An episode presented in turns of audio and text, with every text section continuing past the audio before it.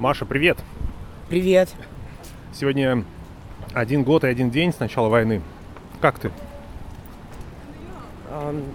Я не хотела бы делать каких-то специальных дат у себя в голове, но действительно видела, что...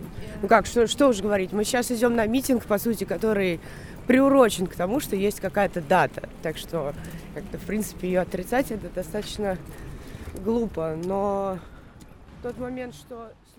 25 февраля, Вильнюс. Мы идем с участницей группы Pussy Riot Марией Алехиной на антивоенный митинг российской диаспоры в Литве. С первой минуты нашей беседы Маша рассуждает о политике, Путине и будущем России. Меня же интересует другое. А как ты? Как я? Я иду. Мы пришли. Какая эмоция главная внутри сейчас? Ну, эмоций на самом деле много разных. Вот, просто э, я как-то приняла для себя решение, что если я,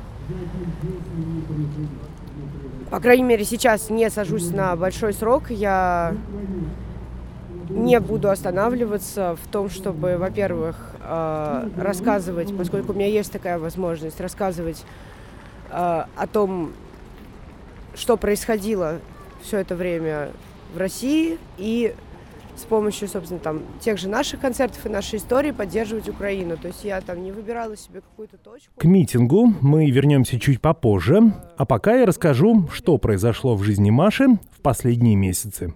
С середины прошлого года Мария Алехина живет в Вильнюсе, хотя слово «живет» здесь не очень подходит. Маша много путешествует. С группой Pussy Riot она дает концерты в разных странах и собирает деньги на помощь украинской больнице. Это сейчас. А что было тогда, я коротко напомню. В прошлом году исполнилось 10 лет со дня панк-молебна «Богородица Путина прогони» в храме Христа Спасителя. Потом было уголовное дело, двушечка в колонии, создание медиазоны, новые клипы и участие в конференциях. Во время нашей встречи я не очень хотел говорить именно об этом и больше спрашивал о событиях последнего года, отъезде из России, любви и войне в Украине. Это подкаст «Горизонт планирования завален». Здесь мы рассказываем истории людей, которые высказались против войны и теперь рискуют потерять или уже потеряли очень многое. Меня зовут Максим Поляков. Горизонт планирования завален.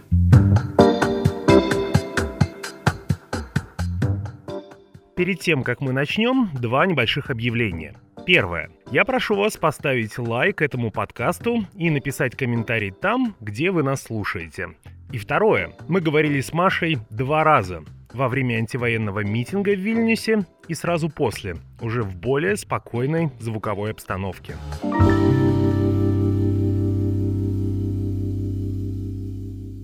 Маш, я перед нашей беседой общался со своими друзьями и коллегами, которые знают тебя или брали у тебя интервью, как ты пересекались. И каждый мне что-то про тебя рассказал. И я выделил такие три классные идентичности. Что, что говорили люди? Я даже боюсь представить. Пару человек сказали, что Маша — это девушка-ребенок. Она ранимая, а, она верит в лучшее. Конечно, она серьезная, она девушка-панк, но при этом внутри маленький ребенок. Насколько это близко к э, правде? Ну, мне кажется, мы все маленькие дети в каком-то, так сказать, виде. Просто не каждый это демонстрирует, наверное, показывает. Многие не показывают. Вот. А, ну, это, мне кажется, про, про всех, правда, более-менее. Просто не знаю, еще все взрослые уже. Ну, вот все, да. А есть какие-то вещи в твоей жизни, про которые ты вспоминаешь? У меня есть такие, когда ты говоришь, блин, ну вот сейчас бы с сегодняшней головой подумать об какой-то ситуации предыдущей, чтобы ее, возможно, иначе решить. Ну, это как раз, там, не знаю, недостаток опыта. Да, слушай, я понимаю, это, как, наверное, вопрос про сожаление, который, в принципе, ну, тоже есть супер немного вещей, о которых я жалею, и они, конечно, сделаны не потому, что у меня было как-то там мало опыта или так далее. Просто вот недостаточно, не знаю, напрягла булки, чуть-чуть вот на 90% сделала, не на 100%. Есть такие вещи, да, их немного, но в наличии. Но в целом, ну, ну да. А, ты можешь, э, ты можешь... Сожаление, мне кажется, они это вообще в целом такая вещь, которая тебя скорее тормозит, чем заставляет э, двигаться вперед. Ну, может, у кого-то иначе, да. Может, кто-то такой подумал, блин, я вот тут не сделал, здесь не сделал, надо срочно как бы делать, вот. Но на самом деле вот все, многое, что я видела, это скорее наоборот, тут я не сделал, здесь не сделал, ну и все, я, короче, неудачник, все со мной а, понятно, вот, все плохо и так далее. Мне кажется, это немного деструктивный вектор мышления, поэтому надо как-то... Мне лично вот, ну, меня это не мотивирует, такие вещи, поэтому я их стараюсь, типа, не думать. Не думать. Нет войне! Нет войне! Нет войне! Нет войне! Нет войне! Нет войне! После 6 утра. Ты не любишь такие мероприятия? Какие? Ну, митинги, да. Нет, слушай, я обожаю особенно события, которые организуют э, местные жители, ну, то есть, там, я не знаю, я могу привести пример, а, там, Нью-Йорка конца 2014 года, когда, собственно, движение Black Lives Matter просто, так сказать, обрело свое первое большое такое дыхание. Вот, после убийства Эрика Гарнера я три дня просто ходила по улицам вместе, ну, с разными знакомыми, вот, и, и просто по демонстрации. Мне было интересно посмотреть, как это выглядит, как это работает, как э, чувствуют себя люди, как они себя проявляют на улице, потому что, ну, всегда, когда ты как бы в другой стране, особенно там в политически активной, в самой политически активной стране, это безумно интересно. Вот. А, что касается иммигрантских мероприятий, да, вот здесь я не очень заглядывала, как бы. Вот. А так я, не, я, я фанат протеста, ты что? Это же вообще я из этого состою. А, я вчера был на э, митинге, который организовывали э, литовские Очень волонтеры. Жалко, что я не попала, да, потому что у меня как раз друзья ходили, э, близкая подруга ходила. Э, такие очень длинные, потрясающие красивые флаги, да. Э, всегда очень мощно выглядит. Вот. Для меня был самый... Для меня был самым э, трогательным моментом вчера, когда на сцену пригласили Витаут, Витаутас э, Ландсбергиса, который был первый представитель Сейма и лицо борьбы за независимость. Он сказал речь 91 год ему. И в конце помахал рукой, и вся площадь в ответ ему помахала рукой. И я просто в этот момент... Привет. Слушай, это вот, вот, вот, понимаешь, ради таких моментов нужно ходить, потому что это что-то, что а, ты можешь собрать там, не знаю, изучая какие-то статьи или историю, но с другой стороны, ты можешь это абсолютно по-другому почувствовать, когда сам являешься участником события. Мир Украине, России, свободу! Мир Украине, России, свободу! Мир Украине, России, свободу! Спасибо!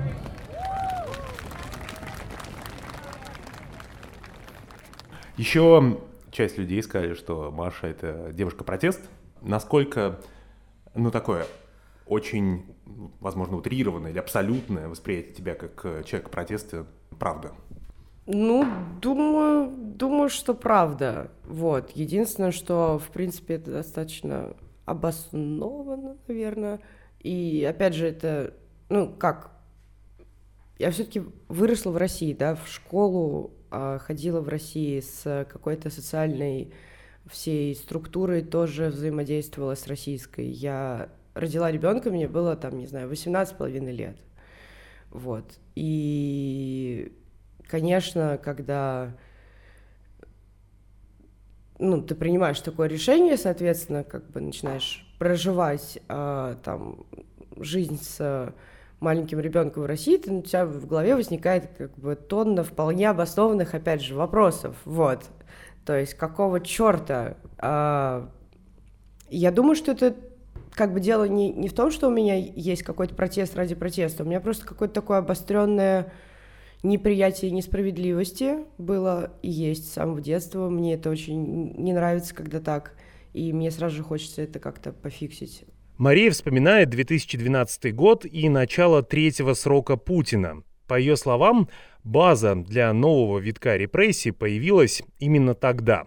Вместе с тем, люди продолжали выходить на акции протеста, а вот мировые лидеры закрыли глаза на а вот мировые лидеры закрыли глаза и на аннексию Крыма, и на военные действия на юго-востоке Украины. Дальше больше. Убивают главного оппозиционера страны около Кремля. Санкции?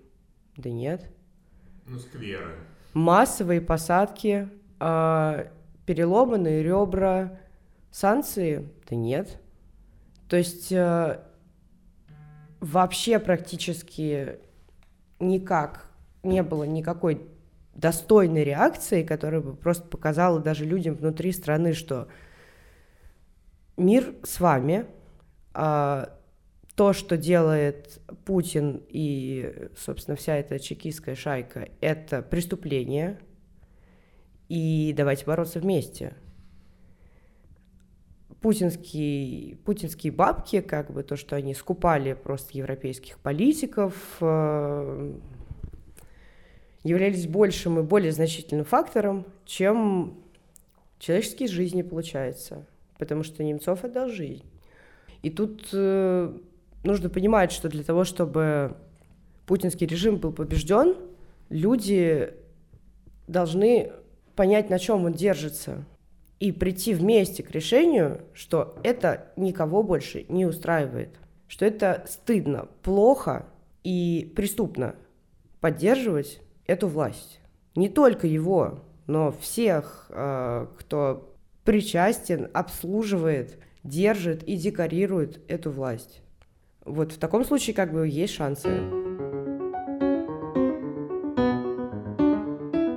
А говорить о том, почему 4 миллиона человек э, немедленно не взяли Кремль 25 февраля, когда уже у нас в наличии сотни политзаключенных, у нас уже там такая огромная репрессивная база законодательства, что уже, там, не знаю, каждый, каждый второй или первый иноагент нежелательный закрыт, э, экстремист, экстремист вы, выгнан на голодовке в ШИЗО.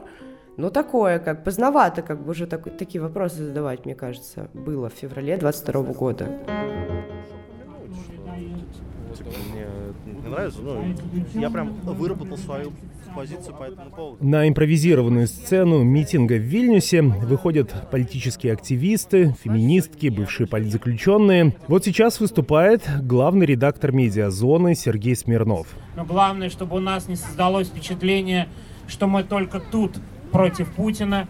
Я уверен, что очень много людей в России разделяет наши взгляды, понимают губительность этой страшной войны, и поэтому сегодня мы здесь можем выйти на улицу в безопасности, а люди в России, к сожалению, не могут. Давайте о них помнить, давайте с ними общаться, давайте им говорить слова поддержки, давайте поддерживать друг друга и обязательно поддерживать заключенных. Рано или поздно этот кошмар и ужас, и эта страшная война должны закончиться. Свободу политзаключенным! Сергей спускается со сцены и подходит к нам с Машей. Я, например, ожидал, будут более масштабные протесты в России, честно. Нет. На годовщину. Я не а я ожидал. А я ожидал. Ну, слушай, Я потому что... нет. А я ожидал. Потому что... и- причем нет, слушай, это не важно. Ну, насколько ты на связи вообще с На связи. Каждый день стараюсь общаться с людьми там. И Их меньше волнует, ну, по крайней мере, мне меньше волнует то, что вы там пишете и делаете, потому что ожидание, ожидание, ожидание, ничего не происходит. И, ты- знаешь, сейчас знаешь, какое настроение? Что это все надолго, это все надолго, и надо как-то свою жизнь устраивать. Ну да, ну то есть э, любой человек, вне зависимости от того, в какой он географической точке находится, не хочет суицида. Он не хочет как бы покончить с собой, типа, и просто а, закончиться от отчаяния. Вот. И в этом смысле люди в России вообще не исключение ни разу. Я скорее о том, что мы тут не всегда это хорошо должны и можем понимать, что мы, слушай, мы, извини меня, мы общаемся и, знаешь, кофе пьем и разговариваем с людьми из другой реальности в основном. Вот в чем проблема. Я прям это не знаю. Я это, не знаю, чувствую, на мой взгляд. Такое есть. Нет, это не значит, что все кошмар и плохо. Это скорее, главное, знаешь, как это, не уйти вот в эту атмосферу, вот которая здесь. у меня нет этой атмосферы. Я же, типа, ты на одном месте. Я, типа, вообще на одном не задерживаюсь.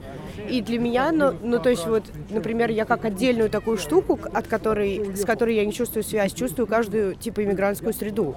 То есть для меня это, то есть там на Грузию я смотрю отдельно, так и думаю, Окей. Угу. Кафе. Для меня это не менее как бы разделено какой-то вот, ну, назовем ее границей, чем... Может быть. Я к тому, что наша цель ключевая цель не как это не уйти полноценно в иммиграционную штуку. А это не так просто. Вообще уверен. Это очень непростая задача. Если на одном месте, да. На одном месте, да. Да. Слушай, ну не знаю, жить это жизнь. У меня там дети, знаешь, у меня один ребенок в школу ходит, скоро второй пойдет в детский садик. Ну, слушай, понимаешь. И как ты не... Окружение у тебя все уехало. Ну, это прям сложность. А, нет. Так что ладно. Я к тому, что нет. Я к чему? Потому что следующие пару лет будут довольно важные. Кто останется адекватным, а кто перестанет понимать, что происходит. Вообще уверен. И сокращение медиа нас ждут, я думаю.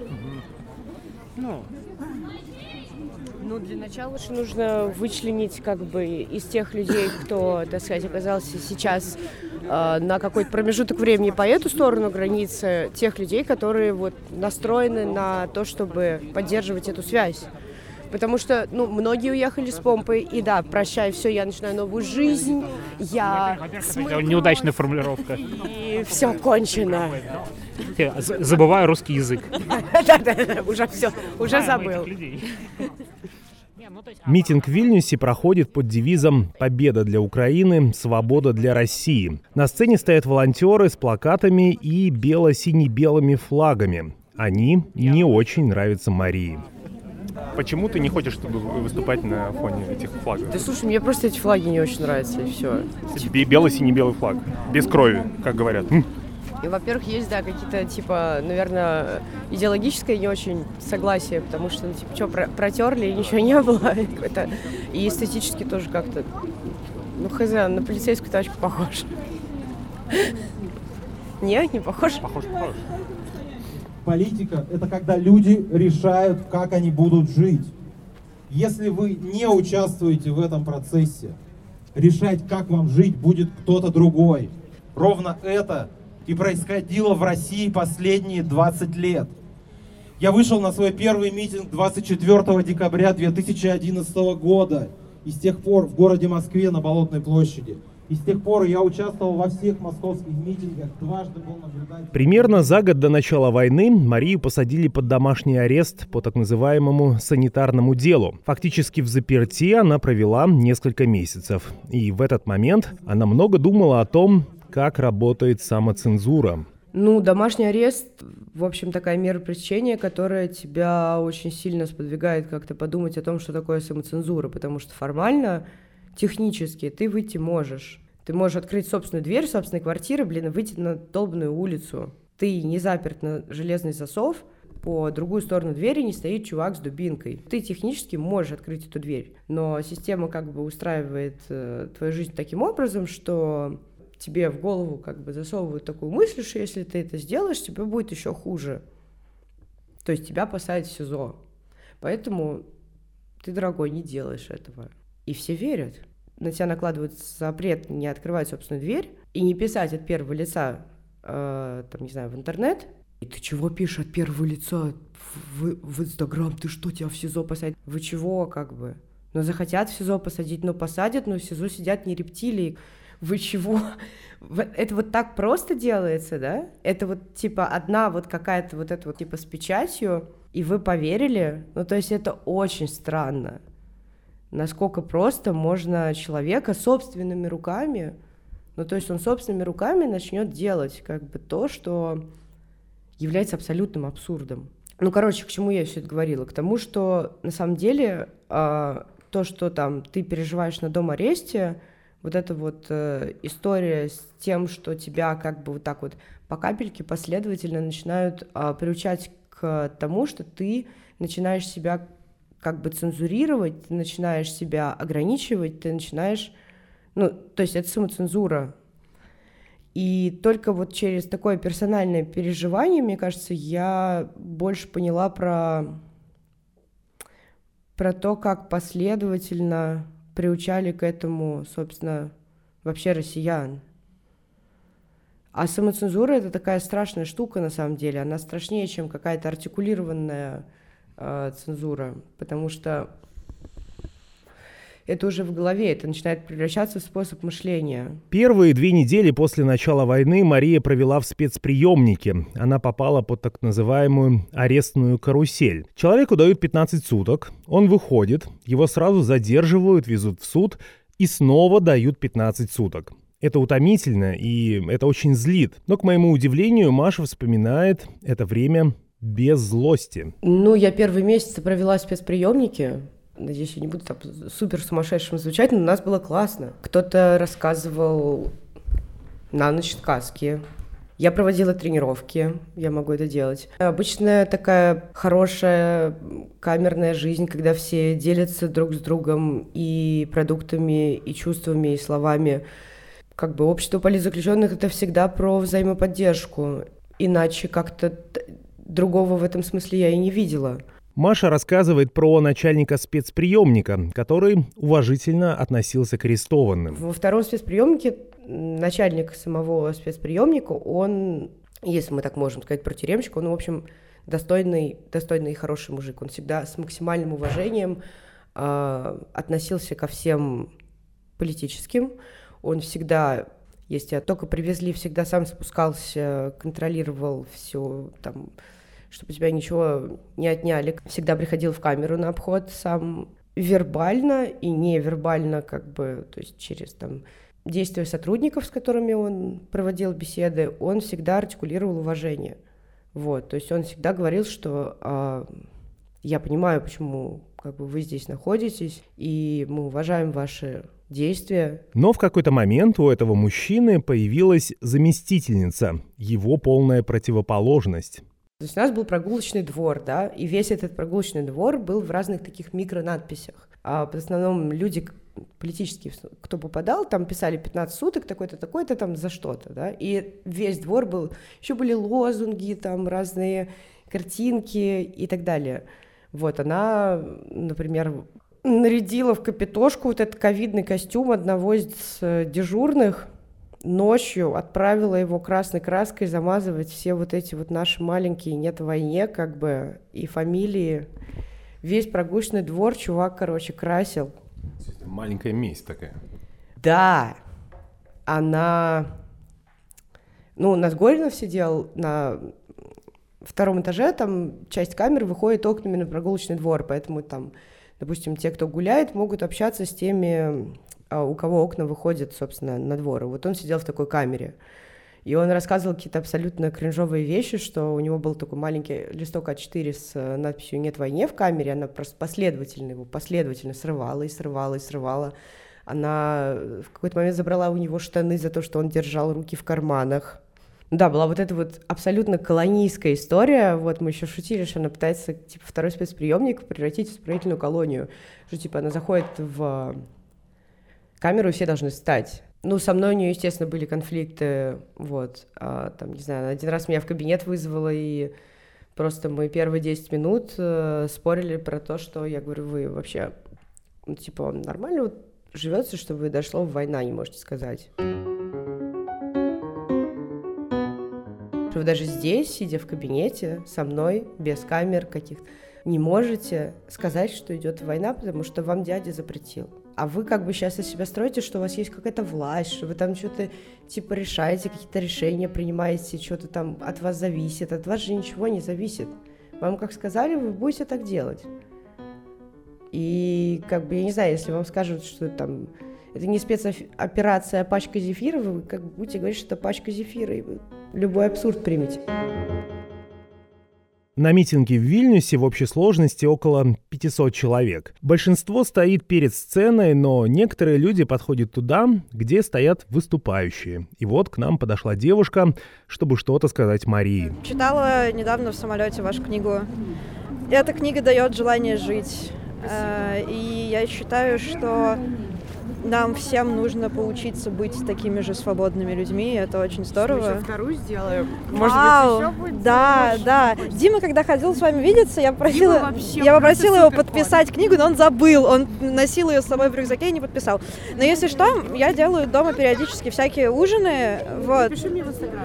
А, а можно Я сейчас? еще месяц буду тут или три недели. Прекрасно. Мы будем делать блины и вкусно есть. И Класс. да, Мне это круто. вот придут ребята из Украины. э, которые здесь делают украинский театр, мне кажется, вас было бы очень круто познакомить, и вы могли Театр бы вообще вместе. делать они знают наверняка локацию. Вслед за девушкой подходит и мужчина лет 50. Понимаете, время летит. Вы же для нас-то, ну, мы же постарше с женой будем. Вроде как вчера, да, было все это. Молоденький, а тут, тут такие, да, малыш. В общем, я уже прошу, я не нашел компакт-диск или там пластинки, вот пусть стирают, да? Это было бы красивее, но вот Давайте Мне- я вам просто свою книжку подарю, вот передам через Филю. Ну, и Но вы в это этой я тоже распишитесь, да, потому что это же выдающаяся книга, да? Да, Кысь, это великая книга. Вы не читали ее, да? Советую. Как вас зовут еще раз? Марат, Марат. Третья идентичность, которую мне про тебя рассказали мои друзья. Многие люди сказали, что Маша — это девушка-любовь. Очень много любви. Смотри, сколько хорошего про меня люди А, сказали. н- И сказали, что я ребенок, протестный ребенок, который полон любви. Ну просто люди про меня неплохо думают. Ребята говорили, мои друзья, что с кем бы ты, какие бы это взаимоотношения не были, с друзьями, с ребенком, с партнером, с партнеркой, это всегда, ну, как бы абсолют. То есть, типа, любовь такая, мы рычажок до максимума докрутим, и такой, типа, у И вот, типа, вот такая Маша. Ну, про рычажок до максимума, наверное, можно так сказать. Но это тоже, тоже странно, как бы вопрос этот мне задавать, а, потому что это, наверное, да, надо задавать людям, с которыми я общаюсь, но не знаю, как-то, ну, приятно, если люди так чувствуют, это значит, как-то не зря что-то там чувствуешь. У тебя сейчас отношения с девушкой. До этого, насколько я понимаю, были отношения с партнерами. Это же, видимо, самые длительные отношения с девушкой. Как это произошло и было ли это для тебя вызовом, проблемой, принятия, как бы, как таковой вот этой реальности новой? Ну, для меня это не было новой реальностью. Я как бы с 15 лет э, поняла, что я бисексуалка, вот. Так что для меня это... Но насчет самых длительных, да. А, ну что, могу тебе рассказать, как, типа, начались отношения с Люсей, но после... Это очень смешно. Про это очень много шутили, что, типа, гей-пропаганды нет, но как бы отношения начались по- после того, как мы повесили радужные флаги, которые, в общем, это российское государство маркирует как гей-пропаганду, получается. Да. То есть это та самая известная акция, когда вы повесили на флагштоке в разных э, зданиях Москвы. Мы повесили радужные флаги на э, пяти таких, э, каком-то смысле, ключевых зданиях, там Министерство культуры, администрация президента, ФСБ, э, Верховный суд. Вот. э, радужные флаги на день рождения Путина. Вот. э, Первая акция Pussy Riot, в которой так много, участвовало много людей, то есть около 15, которые, не были, которые действовали отдельными группами, скоординированными. То есть мы такой формат до этого никогда не пробовали, и очень классно, что, во-первых, получилось, во-вторых, ну, получилось как бы лучше, чем, чем мы думали, потому что мы думали, что там, типа, будет одна, один спот, и сразу задержание, соответствующие какие-то а, работы, а, которые обычно после задержания ведутся, там, адвокаты, передачки и так далее, а никого сразу не задержали. И это просто прям, да, молодцы, получается. После этого как бы был месяц вот этих отловов, э, задержаний Сашу Софеева, который вот, наверное, можно сказать, инициатор этой акции, посадили на 30 суток, вот мы организовались, чтобы максимально его поддержать, это были свиданки, передачки, там мы вокруг этого второго спецприемника просто жили месяц. А, вот, и, наверное, вот тогда и как бы начались отношения, отношения, отношения, вот. Ам, Love story. да, да, да. Ну, получается, это был конец двадцатого года, ноябрь. Дальше мы с января оказались под домашними арестами. То есть, ну, типа, спустя два месяца, э, разделенными по разным квартирам, потом там были какие-то романтичные моменты совместных, не знаю, суток в втором спецприемнике, а, еще какие-то вещи, ну вот, вот так. До выхода Марии на сцену осталось пару минут. Она закрывает митинг в Вильнюсе. За пару дней до Маша прислала организаторам новую песню «Пусси Райот» «Лебединое озеро».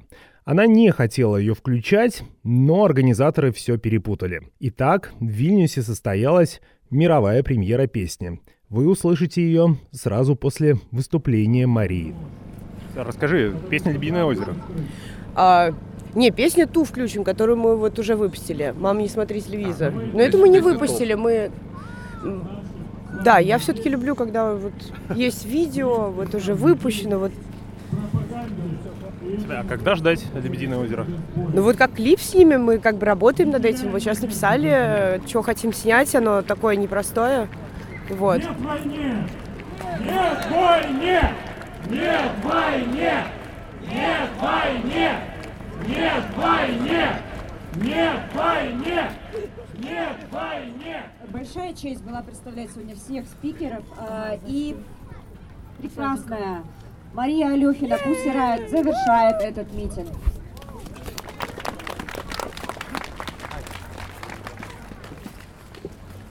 А, всем привет! Я не буду говорить долго, потому что вы уже долго слушали до меня.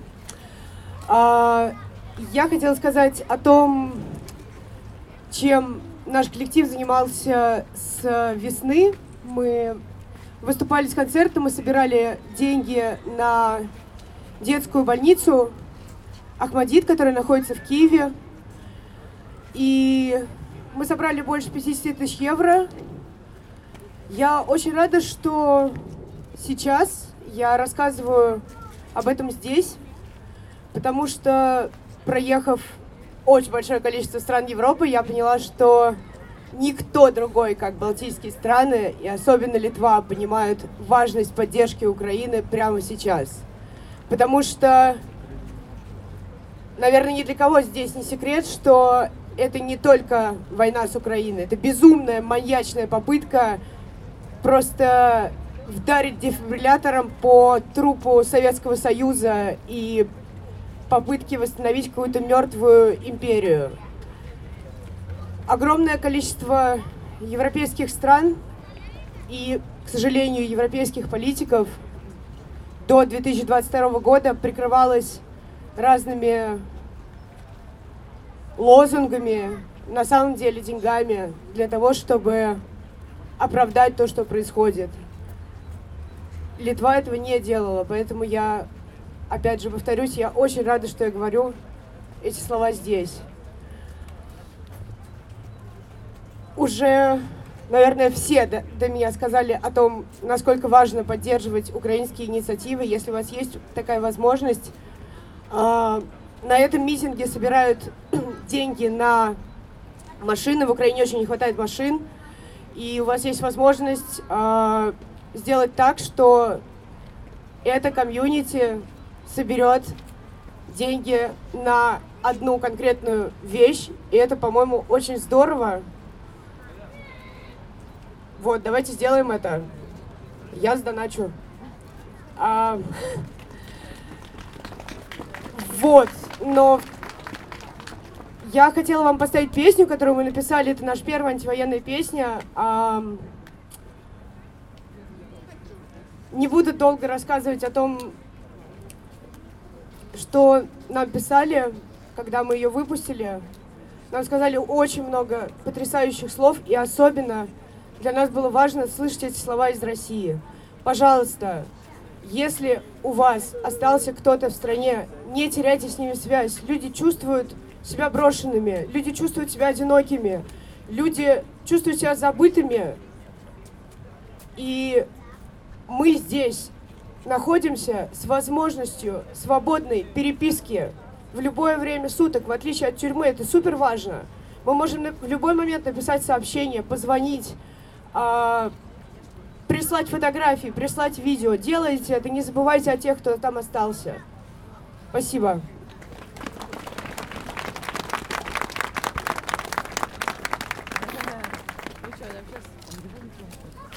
Что?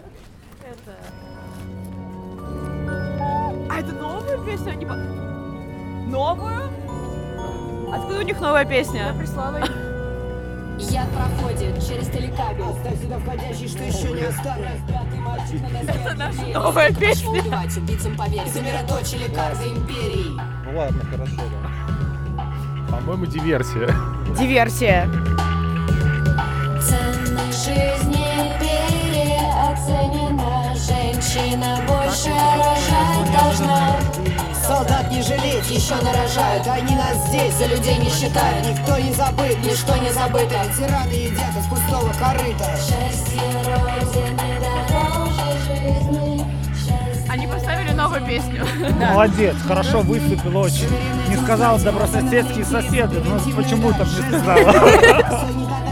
Сами себя бомбят Дискредитация армии У нас премьера. Оптимизация расходов Отрицательный рост Стратегическое отступление Импортозамещение Воля миллионов Донос долг патриота Частичная Они новую включили. Такая премьера. Хлопок, задымление Обвал штукатурки Никакой паники нет. Останки. Сгорит красиво башня Останкина. Горизонт планирования завален. Напоследок я хочу сказать спасибо всем тем, кто нас слушает, ставит лайки и пишет комментарии. Это помогает подниматься подкасту в выдаче на разных подкаст-платформах. Но лайков много не бывает, и я прошу вас не скупиться на них и в этот раз. Следующий выпуск вы услышите через две недели. Пока. Thank